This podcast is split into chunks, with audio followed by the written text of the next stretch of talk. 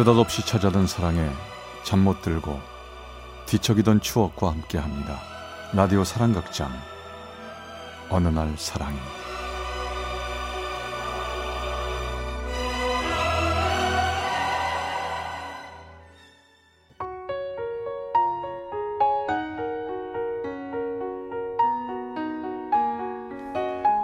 사랑의 체험수기 어느 날 사랑이 제20화 돈 봉투가 만들어준 인연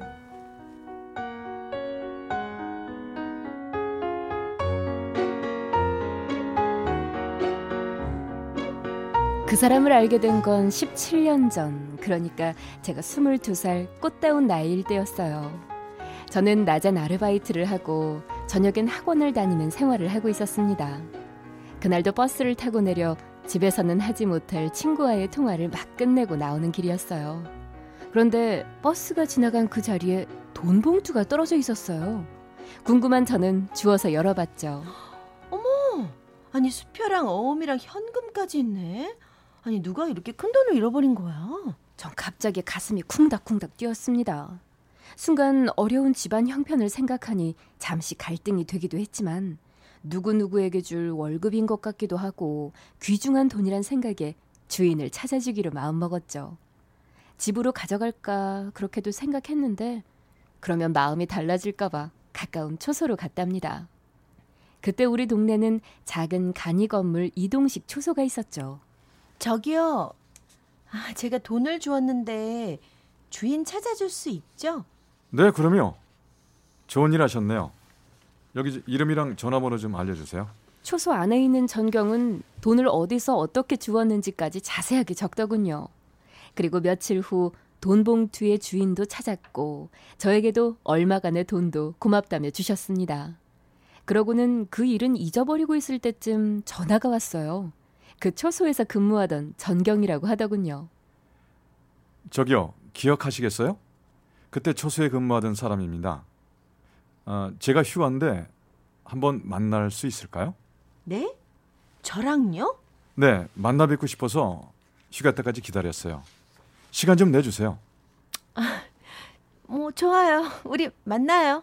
왜 그렇게 한 번에 허락했는지 모르겠지만 그냥 그러고 싶었습니다.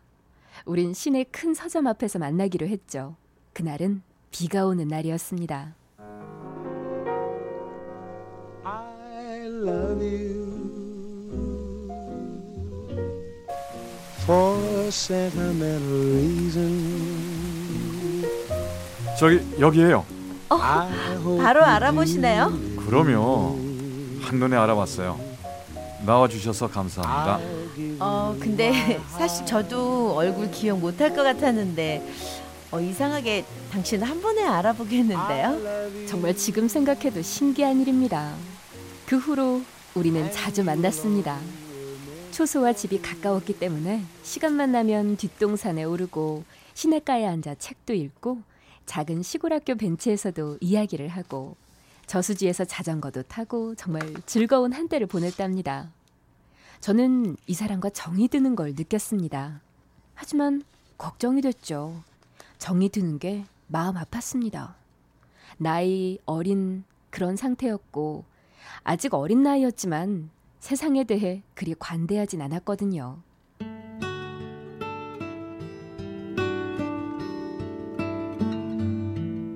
왜? 왜 무슨 고민 있니 너?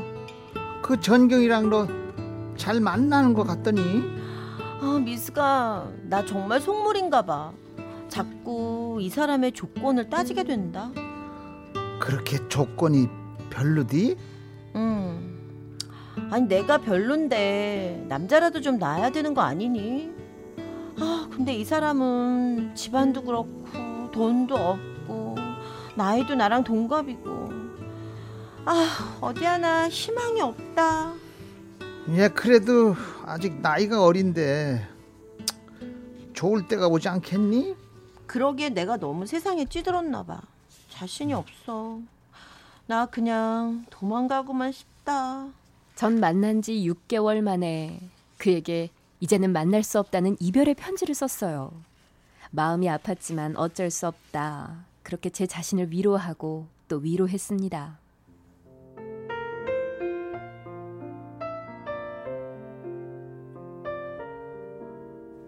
그후그 그 사람에게서 짧은 편지가 왔습니다. 좋지 않은 현실은 인정하지만 난 널 이해할 수 없어. 이렇게 일방적으로 이별을 통보하는 것도 그렇고 우리 사랑이 이 정도밖에 안 된다는 현실이 정말 슬프다. 그 뒤로 그 사람은 한 번도 연락해 오지 않았죠. 하지만 시간이 갈수록 연락 오지 않은 그 사람이 더욱 그립게 되었습니다. 설상가상 초소도 우리 동네에서 철수를 해버려 버스를 타고 올 때마다 손을 흔들어 주던 그가 더 이상 존재하지 않는다고 생각하니 더 우울하고 힘들었죠. 예, 예. 아, 너 또 왜 그래? 계속 안 좋은 일 있어? 그 사람 만나고 싶어. 보고 싶어 죽겠어. 아이고, 헤어질 때는 언제고 또 만나고 싶다고. 아이고, 너 정말 못됐다. 그지? 나 정말 못됐지. 나중에 벌 받게 될 거야. 착한 사람한테 그렇게 상처를 줬으니. 그렇게 힘들면 예. 네가 다시 한번 연락해 봐. 이젠 나도 연락할 방법이 없어. 아, 미치겠다.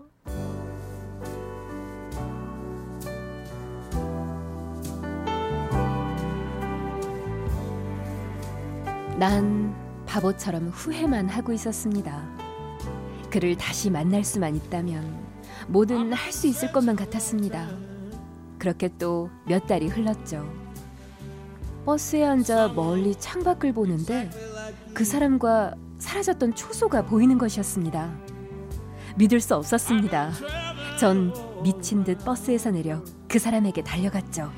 저기 저, 맞 맞지? 정말 너 맞는 거지? 너랑은 얘기하고 싶지 않다. 그만 비켜줘. 미안해. 내가 이럴 자격 없다는 거 알아. 잘 지냈지? 그만 가줄래? 초선은 어떻게 다시 생긴 거야? 그리고 여기 어떻게 오게 된 거야? 저 나 그만 가봐야 될 것 같아. 나 정말 염치 없는 얘긴데 나 후회 많이 했어. 널 다시 만날 수 없을까 생각하면서 널 기다렸다고. 그 그건 싫어.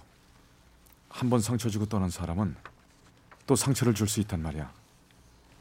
나 상처받기 싫어. 그럼 우리 그냥 친구처럼 만나자. 응? 편하게 만나. 그것도 안 돼? 어? 기회를 줘.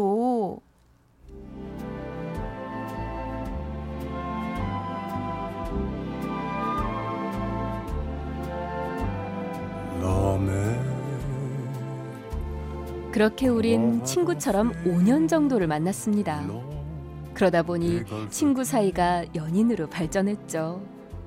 헤어져 있는 동안 그 사람의 따뜻한 빈자리, 그리움으로 남았던 자리, 그것이 사랑이라는 이름으로 제게 다가왔습니다.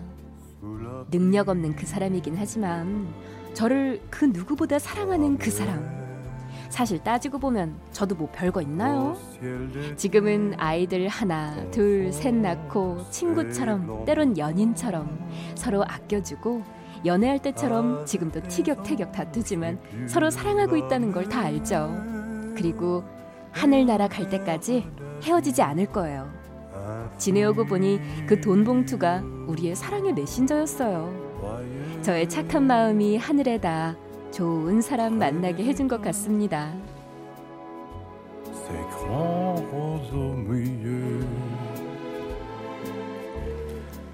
강원도 춘천시 석사동의 유희정 씨가 보내주신 사랑의 체험수기 어느 날 사랑이 제20화 돈 봉투가 만들어준 인연 편이었습니다.